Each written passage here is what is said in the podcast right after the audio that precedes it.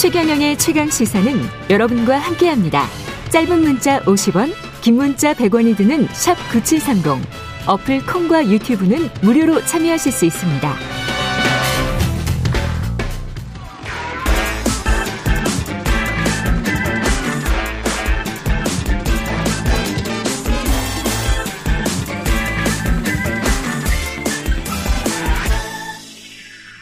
네, 한 번 더 뉴스 시간입니다. 오늘은 한국경제신문 최영창 기자와 함께하겠습니다. 안녕하십니까? 안녕하세요. 예, 반려동물을 이게 등록을 했었는데 허가제로 바뀝니까? 네, 그동안 이제 등록만 하면 됐어요. 그러니까 네. 반려동물을 수입하거나 판매하거나 어떤 동물이건 예, 네. 장묘업, 장묘업이라면 이제 동물 전용 장례식장이나 뭐 화장장을 아, 말하는 건데요. 예. 요세 가지 업에 대해서 등록제로 운영되다가 예. 이제는 허가제로 바뀐 겁니다.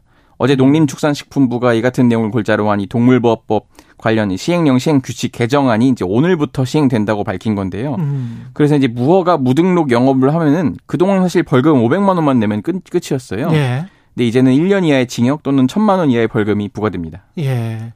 등록제에서 지금 허가제로는 왜, 왜 바뀐 거예요? 그게 이제 정권이 바뀌면서 예.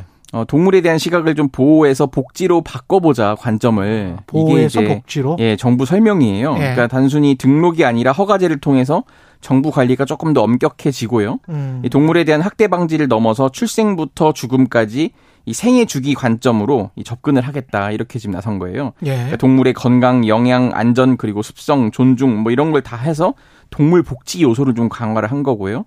실험 동물 전임 수의 사제 같은 것도 도입을 했어요. 예. 연간 1만 마리 이상 실험 동물을 보유 사용하는 기관은 이 실험 동물을 전담하는 수의사를 또 둬야 합니다. 음, 동물학대 재발 방지를 위한 제재 또 강화가 되, 되는군요. 예, 예. 지난달에 이제 혹시 기억하시는 분들이 있을지 모르겠는데 경기도 양평에서 개 아. 1200여 마리를 그 굶겨 죽인 혐의로 60대 예. 남성이 경찰에 붙잡혔어요. 예. 그러니까 해당 남성 자택 내 견사로 보이는 철창과 이 드럼통 이런 데서 이제 사체 수백 구가 음. 발견이 된 건데 이, 남- 이 남성이 2020년 2월부터 최근까지 번식 농장에서 이런 이제 동물을 처분해 달라는 부탁을 받아서 반려동물을 굶겨 죽인 것으로 좀 조사가 된 거예요. 음. 근데 이제 이런 경우에 법원이 동물학대 범죄로 유죄 판결을 선고하면요.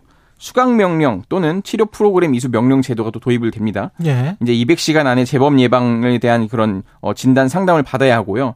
또 소유자로서의 기본 소양 교육도 이수를 해야 돼요. 음. 그러니까 반려동물 소유하신 분들이 이제 돌봄 규정도 강화되는데요.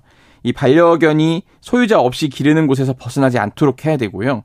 또 반려견 동반 외출 시에는 목줄, 가슴줄이 아닌 이동 장치를 사용하는 경우가 있는데 이때 이제 동물이 탈출하지 않, 않도록 이 잠금 장치도 좀 갖춰야 됩니다. 음. 또 줄이 이게 뭐 보통 줄 묶잖아요. 예. 그것도 그렇게 기르는 경우에는 그 줄 길이가 2m 이상이 돼야 돼요. 그러니까 이게 아. 보통 시골에서 이제 해당되는데 마당에 이제 마당개라고 하잖아요. 예. 그런 개들에 대한 좀 해당이 됩니다. 그리고 음. 빛이 차단된 어두운 곳에서도 장시간 기르면 안 됩니다. 근데 이 장시간의 기준은 사실 안 나오긴 했는데 그러면 이거를 누가 뭐 그 구청이나 이런 데서 돌아다니면서 네네.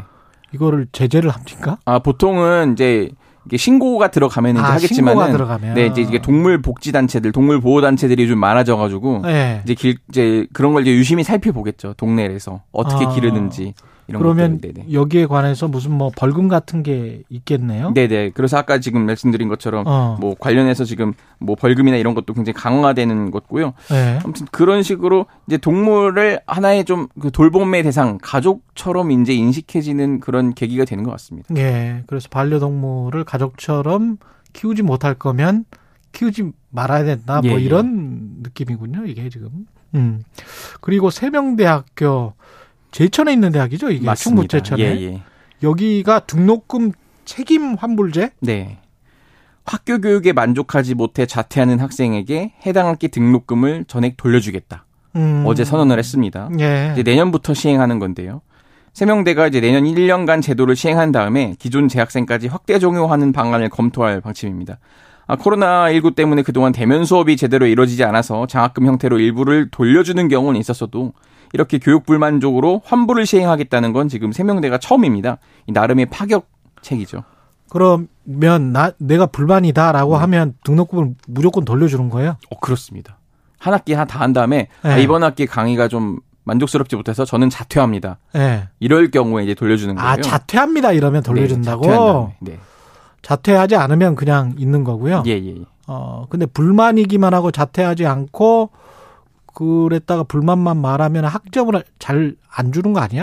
그럴 수 있습니다. 근데 어쨌든 지금 그 다니다가 보통 예. 그 이제 지방대 다니면 아 내가 여기서 계속 다니다가 취업을 그렇죠. 할수 있을까 이런 불안감 때문에 그렇죠. 아 강의도 별론 것 같아 이래서 네. 이제 자퇴하는 학생들이 적지 않다고 해요. 네. 그런 면에서 그러면 우리가 좋다. 세명대는 지금 우리가 지금 단순히 지방에 있다는 것으로 이런 굉장히 오명을 뒤집어 쓰고 있는데 음. 그런 게 아니라 우린 교육의 질로 한번 승부를 보겠다. 나름 자, 질로 승부를 네, 보겠다. 자신들의 뭔가 이 우리 잘 가르칠 수 있다 이런 음. 자신감도 하나의 표출된 거로 보시면 되겠고요. 음. 그런 이제 학생 만족을 시켜주겠다라는 의지를 바탕으로 한 결정이라고 어제 세명대 총장이 말을 했습니다. 여기가 저널리즘 스쿨이 굉장히 맞습니다. 좀 유명한 네. 곳이고 저도 한번 가서 특강을 한 적이 있습니다. 예. 학교는 좀 외진 곳에 있긴 한데. 네. 예.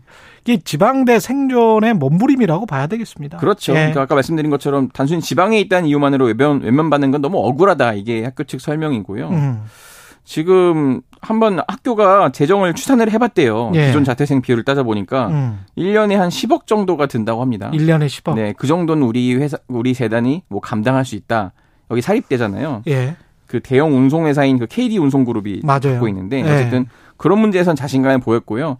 그리고 이 부분은 이제 언론에서 부각이 안 됐는데 단순히 그렇게 선언한 것뿐만 아니라 뭐 예를 들어 스포츠 교양이라든지 뭐 토익, 해외 배낭여행, 교환학생 이런 것도 충분히 강화해서 나름의 특화 프로그램을 만들겠다 이렇게 말을 했습니다. 이제 세명대는 사실은 좀 돈이 있는 대학이기 때문에 네, 네. 예 그렇게 이제 투자를 하는 거고 이렇게 교육에 투자를 한다는 거는 자신감을 갖고 투자를 한다는 거는 좋은 일이죠. 근데 다른 학교들은 이게 가능할지 모르겠네요. 그러니까 다른 학교들이 예. 나름 좀 자구책을 쓰는데 음.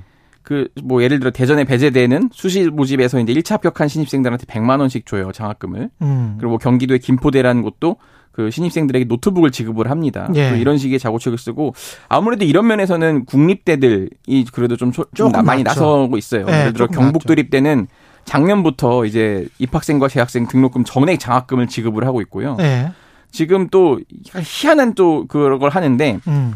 뭐 국립대긴 한데 예를 들어 그 도 이름이 아닌 데들 있잖아요. 뭐 전북대나 부산대 이런 데가 아닌 경우에는 예를 들어 강릉 원주대라든지 공주대 이런 경우는 대학 이름을 지금 바꾸겠다고 신청을 해놨어요. 예. 앞에다가 국립을 무조건 붙여놓는 겁니다. 그럼 이제 그 바뀌면 국립공주대가 되는 거죠. 우리는 원래 국립이었다. 네. 사람들이 네. 잘 모르는데. 그렇죠. 그래서 이제 조금 인지도를 높이고 홍보 효과를 노리겠다. 이런 식의 조금 개선책을 내는 학교들도 있습니다. 예. 근데 결국은 투자일 것 같고 네.